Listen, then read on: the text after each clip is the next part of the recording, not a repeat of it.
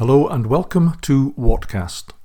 My name is Roger Watson, and these podcasts are dedicated to readings of various articles that I've had published in newspapers and magazines. They reflect my views on politics, the pandemic, and current affairs. Thank you very much for listening. How to solve the recruitment crisis. This is my column for Unity News Network of the 5th of February 2024. There's nothing like declaring that we may need to return to conscription, or a citizens' army as it's euphemistically called, to turn warmongers into pacifists.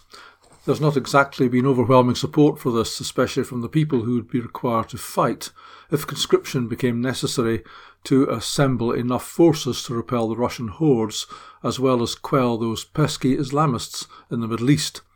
Part that is from Boris Johnson saying he'd sign up at the drop of a woman's underpants, which drew a wry comment from David Clews of Unity News Network that his biggest risk would be from friendly fire. The people calling for conscription are largely the same people who support the wars in the Middle East and Eastern Europe. They ardently support Ukraine and Israel and will countenance no criticism of either country or the corrupt leadership that both countries have in place. These people are also largely people who would not have to risk their own necks in the event of a conflict. They're either too old or too unfit, and in any case have absolutely no intention of donning a uniform and heading anywhere where the metal to air ratio is higher than normal. But there's always a solution, and one might be at hand. While less evident these days, we all remember the days when people adorned their houses with Ukrainian flags and public buildings were festooned, many still are, with flags and other accoutrements showing their support for Ukraine.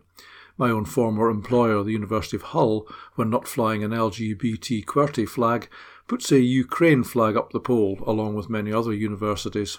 Well, the Army recruiting team should visit every house which is flying or flew. CCTV footage might be helpful here a Ukrainian flag and demand that everyone, women as well as men, this is an inclusive army, between the ages of 18 to 50 should report at the nearest army barracks for assessment with a possible view to being shipped over to the Russian border. Naturally, they will be required to display a Ukrainian flag at all times. That's the Russians started. Turning to the Middle East, where there's plenty of anti Israel propaganda on social media, there's also a great deal of support for Israel and especially support for their bloody persecution of war in the Gaza Strip.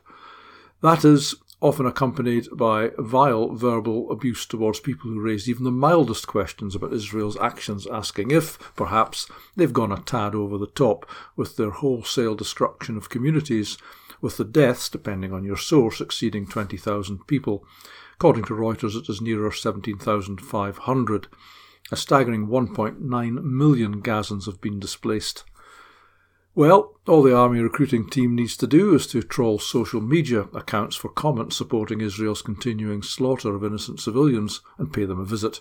After all, the Army's own 77th Brigade effectively monitored dissenters during the COVID pandemic, and even the English Premier League has a secret unit, the Stadium Stasi, which is monitoring registered supporters for non crime hate postings on social media, compiling detailed dossiers and reporting them to clubs. One such supporter, a gender critical lesbian, has been reported to Newcastle United Football Club and banned for three years. I imagine we'll soon be able to send a few battalions over to the Middle East. Mind you, with the current state of our Gen Zers, who would form the bulk of a revitalised British Army, we may have a few problems. Quoting immodestly from my recent article in the New Conservative, we may see the formation of the Transgender Tank Regiment, the non binary Bomb Squad, and taking up the rear a newly reformed regiment of the Gay Hussars. All the enemy needs to do is to arm itself with microaggressions and misgendering pronouns. This podcast was produced in association with youthpublicationslimited.com.